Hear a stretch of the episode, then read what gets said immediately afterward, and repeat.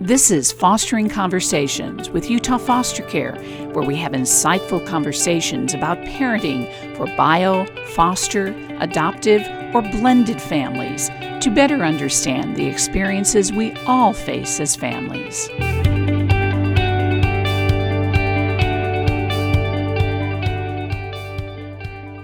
Hello, everyone. I'm Deborah Lindner. We all know our state of Utah is becoming more and more diverse. That's not a big surprise to any of us. But did you know that more than 61,000 Utahns identify as biracial or multiracial? It's true. And we see it reflected in the makeup of all families, including our foster families. I'm joined today by my co host, Liz Rivera, Liz is Director of Education at Utah Foster Care. Liz, we've certainly seen more and more children in foster care who identify with more than one race.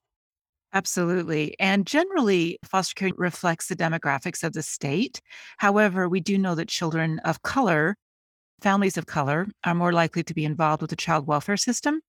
And so we often will see overrepresentation of children of color, including children who identify as biracial or multi ethnic backgrounds in foster care. You're right, Liz. And half of those 61,000 Utahns are under the age of 18. So, our guest today offers some guidance on helping you as a parent support children and ad- adolescents through their racial identity journey, which can be quite complicated, frankly. I want to introduce Stephanie Draper and Bree Ray. They represent Raising Me, a group that seeks to create a safe space for parents to learn and ask questions about raising a child of a different race.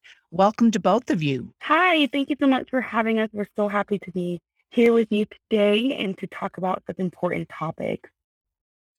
Why did the two of you create Raising Me and what do you hope to accomplish? I think if we were to talk about how we started raising me, we have to start from the beginning of how me and Bree Ray even became associated as friends and business partners. I felt like in Utah there was not enough diversity being represented in media. So I decided to start getting a group of women together to do a photo shoot. The photo shoot was to empower and ignite an environment where we can be open to talk about things that we experience as multicultural women, especially Black women.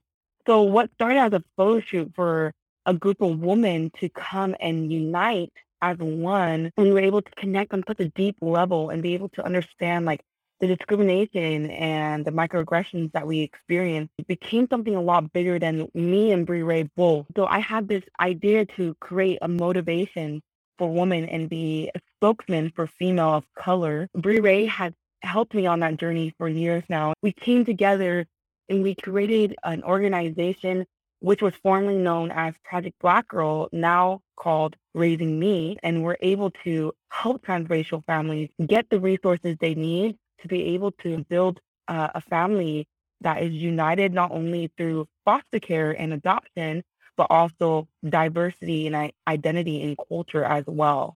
I would add to that something that was really powerful with the photo shoots that Stephanie was organizing when we initially met was I was born and raised in Utah and I had never even been in a room or situation that many women who looked like me and represented so many different parts of me that I had yet to really identify with.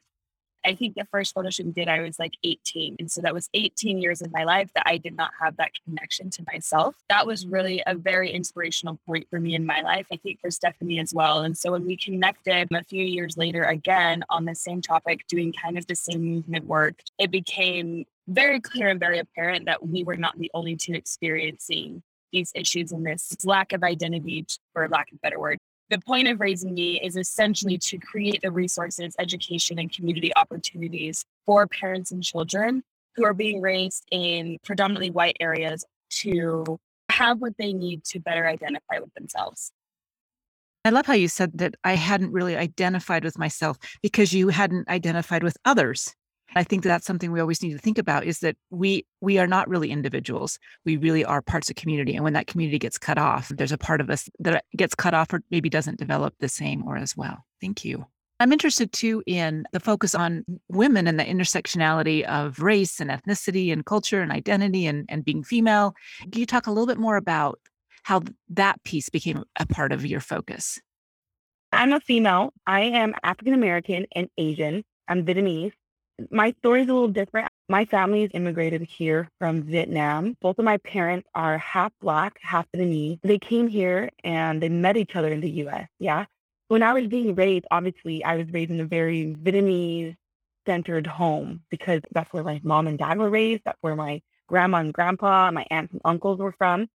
But because they were also mixed race, it was very evident in our family that we talked about what the other half was and that you were a Black American female. That was taught to me at a very young age that I was two race. I was identified as two race. I lived with my biological family until I was 15 years old. And then we were put in the foster system after some hardships with trying to figure out where we were going to land because originally they tried to get you to stay within the family before they even reach out to any other people. It just didn't work that way for our family, not with effort, I don't think, but it didn't work that way. And we ended up being placed into a woman's home named Michelle Lake, who actually took classes from Liz. So that's how me and Liz are connected was because my adopted mom was able to take her training from Liz so we were placed with Michelle, and after a year, was adopted into that family. Because I was raised in such a home that was so strong of you're a female. I was raised by a single mom. My biological mom was a single mom. I was raised in a home that was very female oriented, and I was told who I was told I was African American, and I was told I was Vietnamese.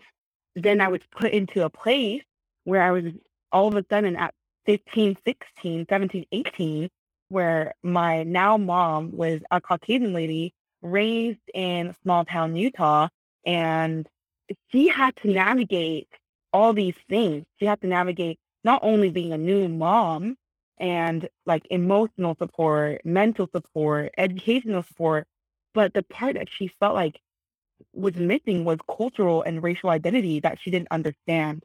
Luckily for us, ours was an open adoption. So she definitely got support from our family to be able to bring in that culture that was already in me at 15 years old. But still, it was a struggle for her to figure it out. I think watching her struggle and then being placed in an environment in a school system that was just so predominantly white and the way they taught about African Americans, the way they taught about Asian culture, just in general, just culture or any race, I felt like there was a lack of connection. I felt very lost in the narrative of things. I felt like there was a lost narrative as a female and as a woman of color because I was exposed to, you know, the art industry uh, very early on. I realized I have a voice here and my voice is very strong and I need to use this for good, especially for those who are underrepresented. And so being a woman of color, I decided to start these amazing photo shoot to push this. But I don't think I would have been able to take the next step without Bree Ray with her envision. Just that journey for me, like I think it's so innately instilled in me who I am as a person. And not only who I am as a person, but who I can be because I'm a woman of color and a female. First of all, kudos to your adoptive mother. Way to go. Yeah. Sounds like she really she just jumped into this with both feet. I think a She lot of foster and adoptive parents are quite frankly afraid to even talk about it because they're afraid they're going to say something wrong. What would be your advice to just starting out the first step? I think that's a really valid fear, especially now. There's a lot of pressure to do everything correctly right off the bat, and it just is not realistic, honestly. We need to create a safe space for people to be able to come and learn and to be able to make those mistakes and be gently corrected and guided. So I think a great place to start is to just give yourself enough grace to start and to take the first step into that journey. And there's resources, there's books, there's all of these things that you can dive into but until you are in a good place with yourself and willing to take that step and take the risks as a parent of multicultural or interracial child, I strongly suggest you get there quickly. but the first step really is just to dive in. It really is.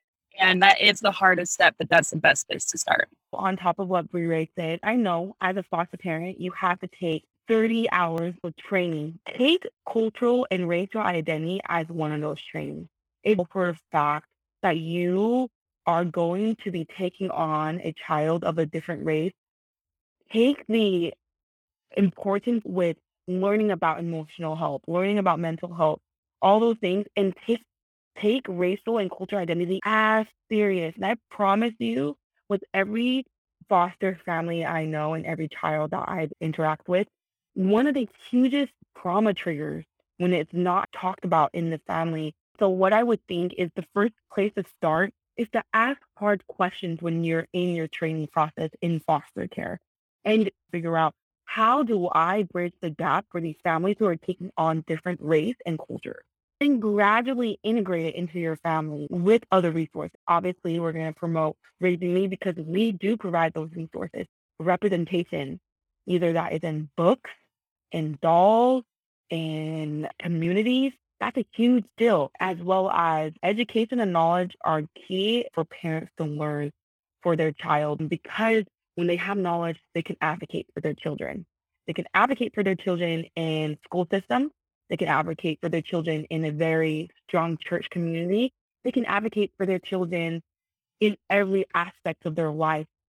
Something that I feel is important to understand is you do not have to know everything in order to be an ally for your child. The most important piece is that you have your child's back and they feel that you're in their corner. You don't have to know everything. You don't have to know about all historical or generational trauma, you don't need to understand everything that they may experience in order to be an ally for them and to back them up. So I think learning how to be an ally and how to advocate for your child is probably the most important step. We're having an event November 19th because it is National Adoption Day. We thought that this would be a perfect day we partnered with the Utah Diversity and Culture Center. The event is open to foster and adopted interracial families. We're hoping to bridge a gap when it comes to racial identity between parents and children. We are in partnership with the Black Cultural Center at University of Utah.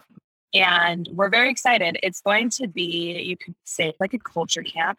We will have keynote speakers from the parents to come and learn, and then a panel of individuals who have been raised in ways and, and in places like Stephanie to talk about the journey to our racial identities, our racial confidence, and our growth as individuals in general, and then open it up for a Q&A with the parents. While the children will be interacting with peers that look like them and doing identity building activities, we'll have a multicultural marketplace for attendees to experience and support locally owned businesses that are owned by a diverse group of people. So It'll be a wonderful event. We're very excited. That sounds fabulous. And we'll make sure that we have all that information on the podcast page. Plus, we'll be pushing out that information to the foster parents through all the communication we have with them because we definitely want them to be involved in that because it sounds wonderful. Thank you. I'm going to speak for my mom because I know she's going to listen in a little while. Shout out to my mom, my adopted mom, Michelle Blake, for taking the initiative to be the mom, even though it took her 10 years, like Bree Ray says, it takes time, but it took her 10 years to finally get a basis of what she needs to do. And I applaud her every step of the way for being that great mom. And I promise everyone that takes the initiative to come to this event will feel that empowerment and be able to be in a safe space and that's what we hope is please all amazing humans who are adopting um, or even fostering to please come to this event for your kids as well as for yourself. You mentioned, Stephanie, that the schools could have been more aware of what the needs of the children of color are. And I'm wondering about inviting community members like teachers and other people who work with kids outside of the family. Yes, yes, please. Teachers are teachers advocate as well as your parents, any religious leaders. I think it's so important, especially in this day and age, how much we have to be educated, especially because Utah is growing with diversity. And so we as people are responsible to grow as well in it to help people feel united. I think humanly innate in us to take on that responsibility. And so, yes, teachers come. and I would say to parents, even if you don't have children that are multiracial, teaching your bio kids on how to navigate this is also important. Would you welcome some of these biological children to come to your conference? Yes, we definitely would say come. These are very educational. Even if it's a parent who has a ton of biological kids who are just fostering, or even just kids or parents who have biological kids who are thinking about it but not sure, it's open to the community. Obviously, we want to focus on foster families and adoptive families and, people who are exposed to this environment, but it is also open to biological parents as well to learn how to teach these things in their home. The point of Raising Me is teaching racial and identity in the home.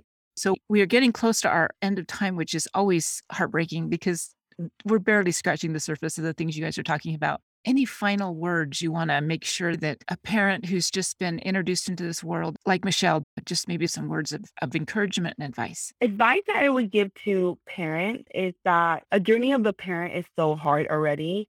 So give yourself room to grow, like Ray said, and like where you're at right now, it's okay. Take time to just breathe and just know, okay, I know this is my responsibility and I'm going to take slow steps and those steps are going to be steps that is going to be perfect for our family. So that's my advice for parents who are adopting outside of their race. Just know you're doing great. You're already doing amazing. You're already taking in a child. That's amazing. Applause to you. And so please feel that you are doing enough, but you're also capable enough to dive into this, even when it's scary. Wonderful, wonderful advice from both of you. We did lose Bree Ray, but we want to have a shout out to her for joining us today. Thank you to both Bree Ray and Stephanie Draper. They are our guests from Raising Me, which is a group that helps families support their multiracial children. We will include more information on our podcast page about Raising Me and about the upcoming Raising Identity Conference. That sounds so exciting. Put that on your calendars right now. A reminder to anybody who's a licensed foster parent in Utah, you can get in service credit for listening to this podcast. So don't miss out on that chance. We appreciate your input. We appreciate your comments, your ideas, your likes, any ideas you have on future topics. I want to thank Liz Rivera, my co host, education director at Utah Foster Care. Thanks also to our producer, Marshall Sheard, who is also one of our foster parents. But most of all, thank you to all of the foster parents out there who are caring for children in foster care. They need you so long, everybody. This has been Fostering Conversations with Utah Foster Care. Thank you for joining us. For more information, go to utahfostercare.org. We'll see you next time.